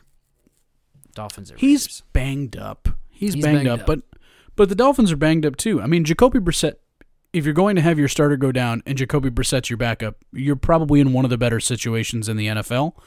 Um, Miami's defense that, is haven't we for the last few Yeah. years? I'm actually, as much as I really do like these Raiders, I'm going to pick an upset here. I'm going to have the Dolphins win one game. What really? I am. I'm actually going to pick the Dolphins to upset uh, the Raiders, and I do think it's an upset. I think these Raiders are a good team, um, but if they were playing anywhere other than in Miami, They're are they? I thought they were playing in Vegas. Did I write that down? Oh. wrong? oh, never mind. sure. Then, oh, then fuck me. they are. They're playing in Vegas. Uh, oh, uh, then nope. I'm going Raiders. Never mind. Right, fuck me. changing to the going Raiders. Yeah, Carr's banged up. Carr's questionable, but Carr's one of those players that'll play with those types of injuries, so I fully expect him in there. I don't think Jacobs will be in there again, but they got Kenyon Drake. Kenyon Drake's a fine uh, replacement, but he might Yeah, be he'll be getting a big buttload of the carries fantasy uh, players. And then, um, yeah, the Dolphins won't have to. Uh, obviously, they'll be a little bit more prepared this week, but I still think Miami isn't. I- I'm not excited about Miami. Yeah, they, they beat a Patriots team week one with a rookie quarterback in his very first game, but it was a tight game. So you got to prove something here, and you got to prove it in Vegas against these 2 0 Raiders. I like the Raiders as well.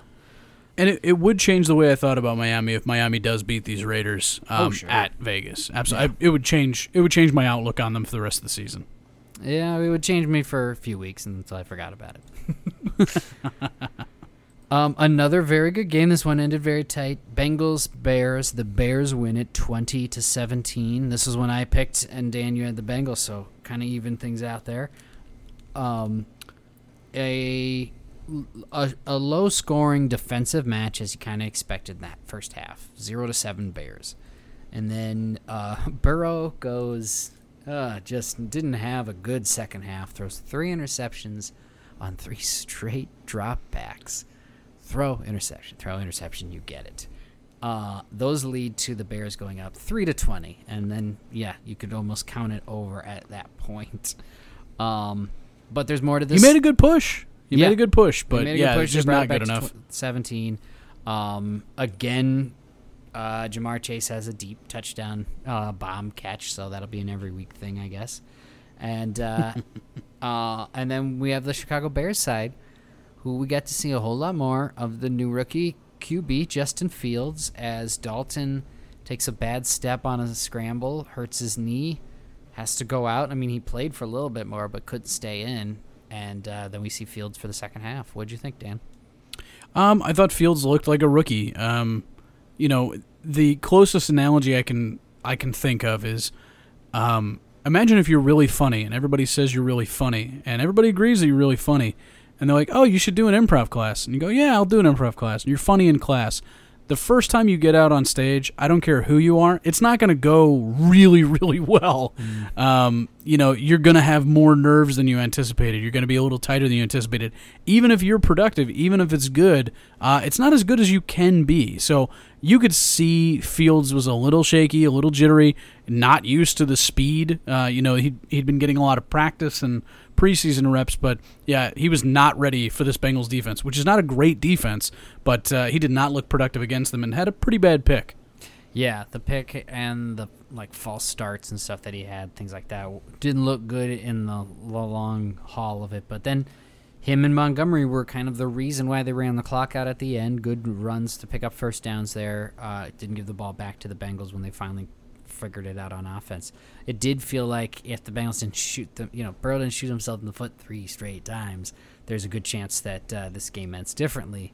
But the Bears defense is still the Bears defense. They make offenses look that bad because they're that good. Um, I think, uh, but what I saw here with Fields in was this is a quarterback that is very talented athletically and he can extend that play and his arm talent and everything. But as far as being a starting quarterback, it's just not ready yet. He's not there yet. You're right, things are a little bit too fast for him.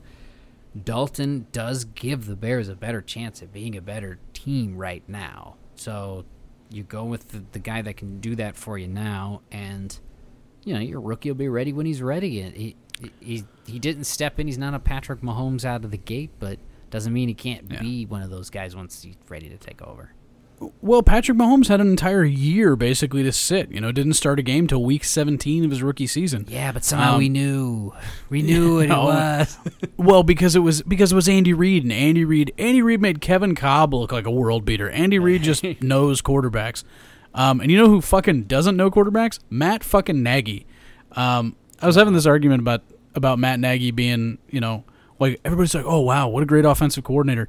You know what uh, the Chiefs did when Matt Nagy left? They won a fucking Super Bowl.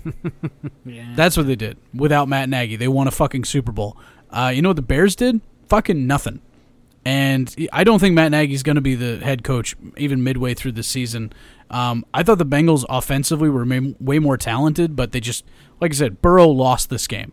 Um, I felt I feel like he won the game last week and he lost one this week. So, you know, he's still a young QB, less than 16 starts to his name. He's going to be making mistakes like this, but the Bengals are still a team to be reckoned with.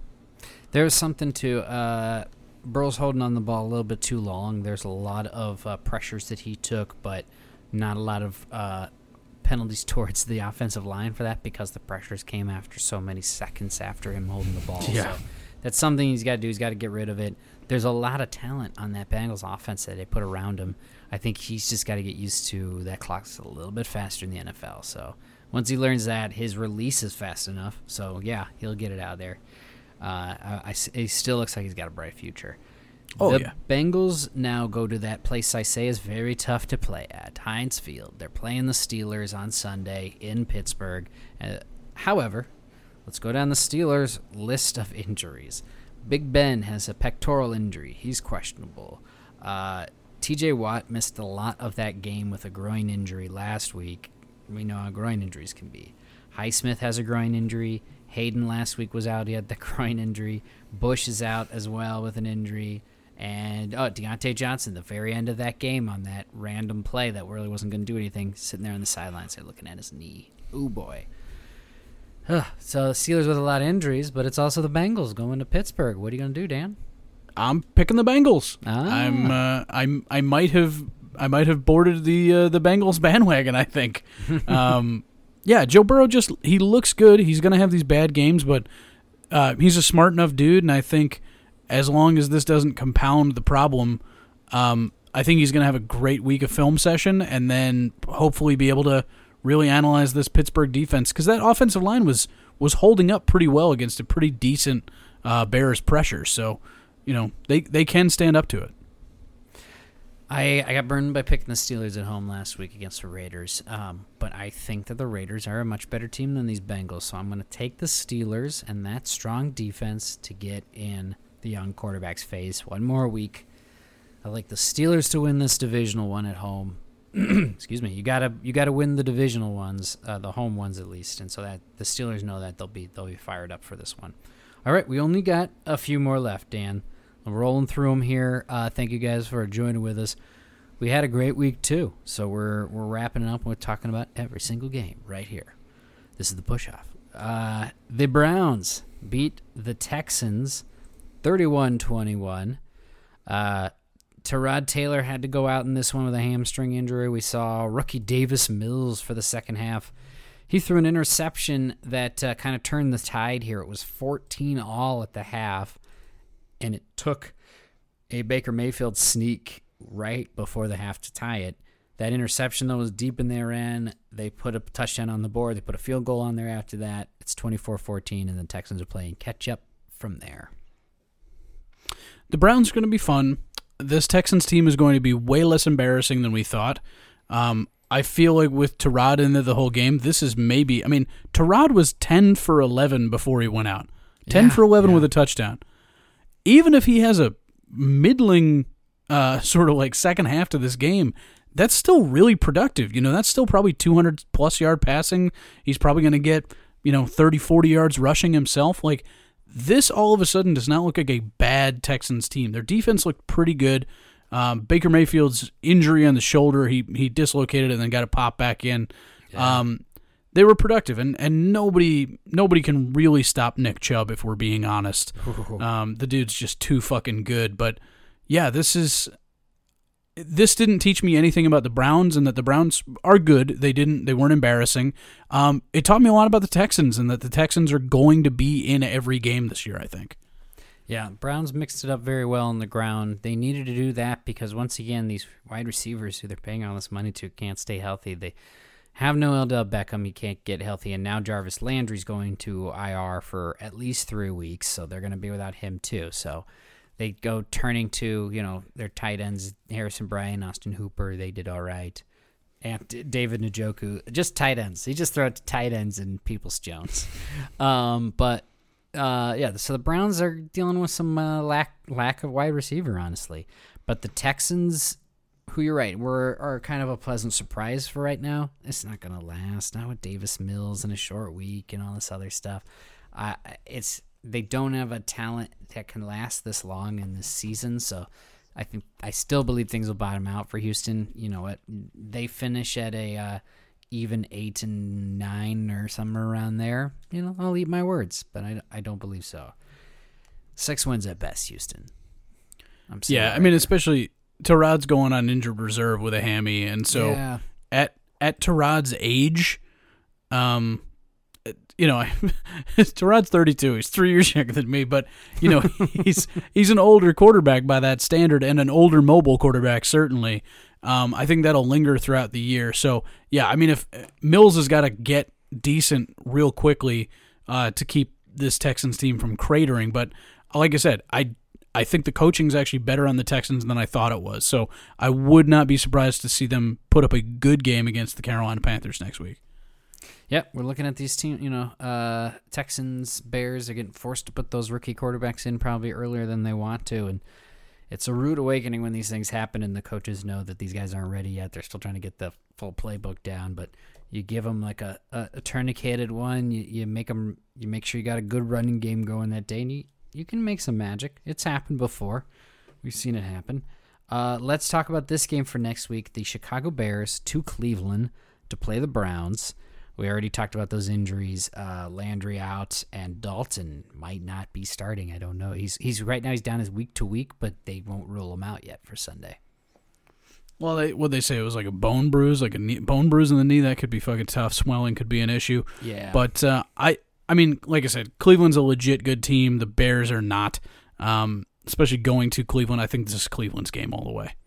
I would think so too. I think Cleveland has a better uh, team on paper, and the Bears you to to be success, you need those turnovers, you need those shortened fields because of uh, that defense that runs amok. And if the Browns keep the ball on the ground and they don't fumble it, then it should be clean. So I think the Browns just control this game, and uh, the Bears' offense has has some issues no matter who's at quarterback. Uh, I have the Browns. All right, uh, the Broncos are two and zero. They they had to beat the Jaguars to do it, but it still counts as a win. Broncos win 23 to 13. Teddy Bridgewater, 328, two touchdowns. Uh, looked very good this week. And uh, and he got he had Sutton going who we like to, and then um, you know, Lawrence threw two interceptions, still growing as a uh, as a player. I think they they have kicker woes too. If Josh Lambo doesn't miss two field goals early, we talk about a very different game. But unfortunately, Broncos hold on to this one; they win it. Um, Trevor Lawrence does not look great out there. No. Um, obviously, you can see the talent, but yeah, Trevor Lawrence, they're giving him a lot of opportunities to learn. Like I said, no one is expecting Trevor Lawrence to lead the Jaguars to a Super Bowl this year. So he's going to get beaten up by good defenses like the Broncos, which he absolutely was. You know, two interceptions, not productive. Um, yeah, Teddy Teddy Bridgewater is exactly the sort of quarterback that this Broncos team needed. Uh, you know, a guy that's just going to be nice and consistent with his play, not going to do anything crazy or put you in bad spots. And yeah, Courtland Sutton's about to be his best friend. Right? Yeah. Especially with Jerry Jeudy out, Courtland Sutton is a uh, big weapon for him all of a sudden. Uh, Got to get Noah Fant going maybe a little bit more. Uh, for my fantasy purposes, yes. Uh, it's it's a shame that the Jaguars will never get a Monday night primetime game because we'd really like to see the Mannings. You know, I want to see Peyton Manning talk about him throwing that ball, like get an Yeah. idea of this this young quarterback. But uh, you're right; he, they're going to need some more weapons around him. Maybe a functional running game, something uh, to help out the young quarterback because right now he's he's floating there with with no life preserver. Um, yeah, uh, the Broncos took the lead in this one. I mean, they were up twenty to seven in the fourth, and uh, kind of controlled this one throughout it. Jaguars did what they could. In fact, their their last touchdown was a touch a kickoff return, right? So even their offense wasn't scoring in garbage time; it was kickoff returns. So, ugh, Jaguars, come on, man, let's turn around. I'd love for you to turn around this week, where these Arizona Cardinals are coming to Jacksonville. There's your segue, Dan. Who do you got this game, week three?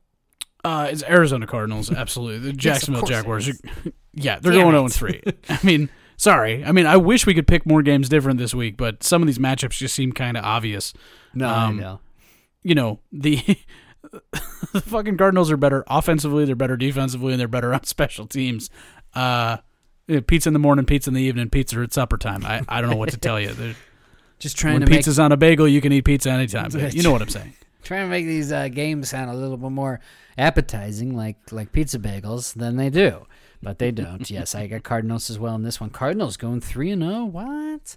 Yeah, good for them, man. The West is the best. Um, Truly. right. there it is. Um, the Jets at the Broncos. This is another game we can discuss. Uh, the New York Jets. Can they bounce back? Can they go in the mile high and bounce back? Dan. No, Oh. they certainly can't. If if there's any indication what this Broncos defense was able to do to Trevor Lawrence, they're going to do the same shit to Zach Wilson. yeah. Um, Zach Wilson's got less less tools to operate with, so yeah, it's not going to be good. Um, you know the the one thing that does suck is Bradley Chubb's going to be out. Bradley Chubb's got an ankle injury that's severe. You beat me Um, to it. Arthroscopic surgery he's having on Wednesday. How long does that put somebody out? That type of surgery? It's not like Two two to three months. ah shoot. Okay. Yeah, it could be could be six to eight, could be eight to twelve. This is this is a guy we've said this about him like a lot of years, right? Like ah shoot, Bradley Chubb's getting put down again, and we can't watch him this season. Like I feel like this is he's had some injury woes early on. Well, yeah. I mean, he was a guy that we gave an elite grade to that hasn't been able to stay healthy. I mean, Yeah. you know, he's he's getting close to being one of our only elites that actually hasn't panned out. When he's on the field, he is very productive. He just hasn't really been able to stay on the field. Ah, boy. Um, I got the Broncos as well. Um, Zach Wilson, show me something, man. But uh, in Denver, uh, Teddy Teddy Two Gloves gonna gonna have his way, and um, all the success to him. It just feels weird see, seeing him uh, succeed there in another position. Another uh, location. Good for him. Yeah, for yeah, him. very good for him.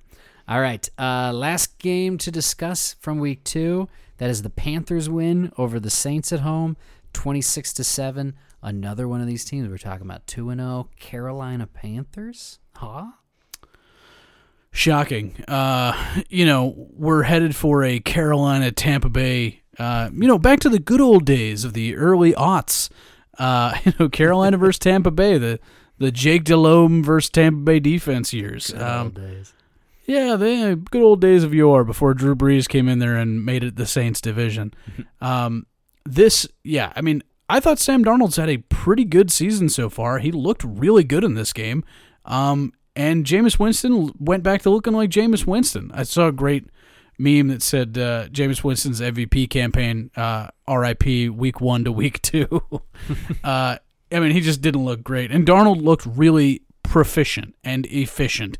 He looked like a guy that has enough weapons on this team to make this offense not moribund, uh, actually pretty decent. So, yeah, I'm I'm changing the way I was thinking about the Carolina Panthers years this year. Pay, potentially, in my mind, they are now an NFC wild card. Uh, you got to look at who they played.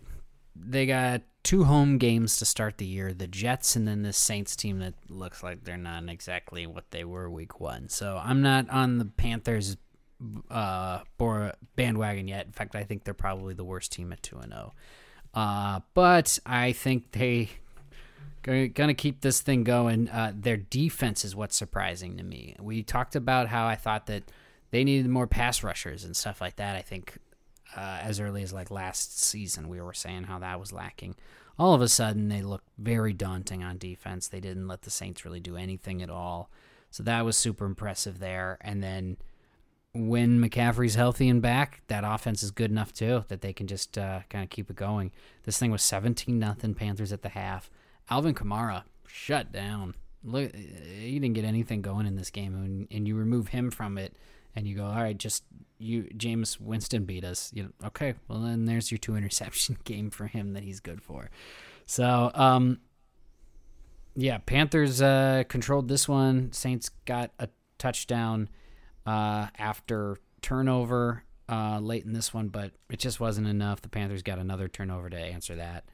Uh, they missed the extra point, but it was it wasn't needed. They win at twenty six to seven. Yeah, I mean, like I said, Carolina has enough, and their schedule is weak enough that I really do think they're going to be in the mix. Because we we haven't talked about it yet, but this Carolina Panthers team has a really good chance to start the season three and zero. And if you start the season three and zero, you get a lot more wiggle room than when you started zero and three. Yeah, no, you got a good point there. I, I would agree there. I'm counting up. Okay, I think that's. T- Sorry, still counting up how many uh, picks we got correct here this week. All right, that leads us to the the final two games from week three. Here we are. The New Orleans Saints go to New England. They're playing the Patriots this week. Ooh, this is intriguing. Um, I'm I'm gonna go New England. I'm actually just because it's a home game, and I feel like Belichick has watched enough film on Jameis Winston that he can get him to.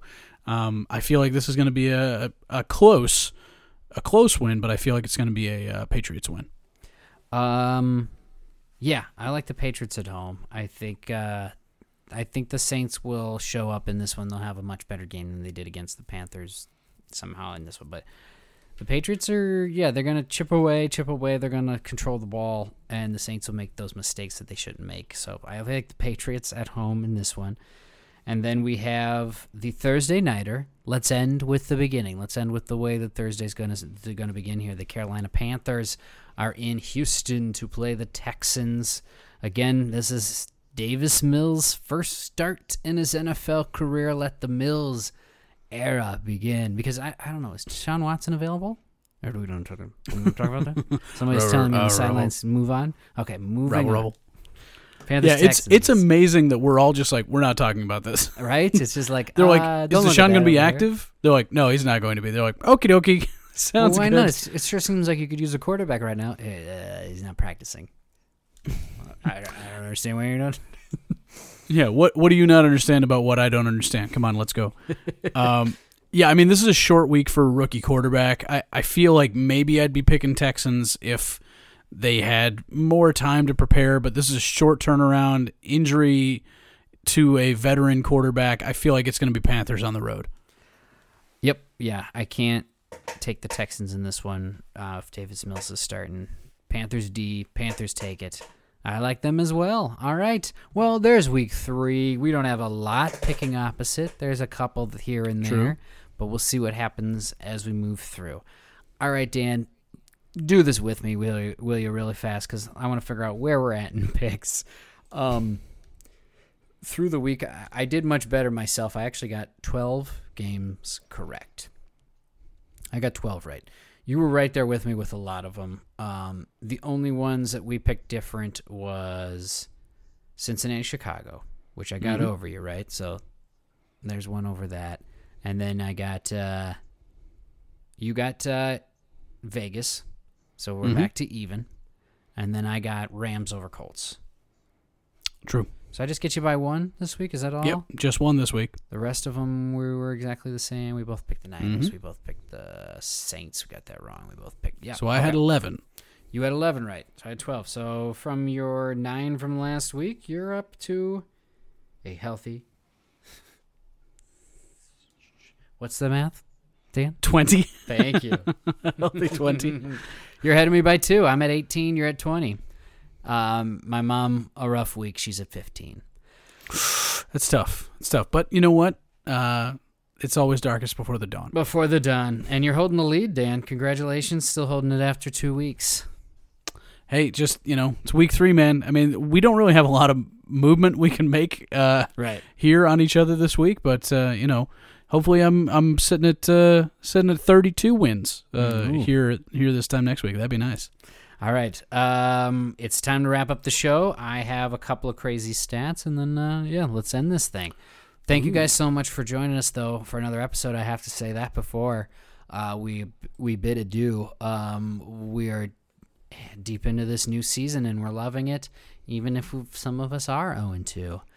Um, Sorry. yeah, I uh, it's a long season. That's what I just keep telling myself. Uh, with that one extra game, that these things can turn around, and, and maybe it'll be this week, um, for my Vikings. And then Dan, um, you got your Cowboys uh, Monday night. You got a long uh, weekend here of watching other games before you get to watch your team.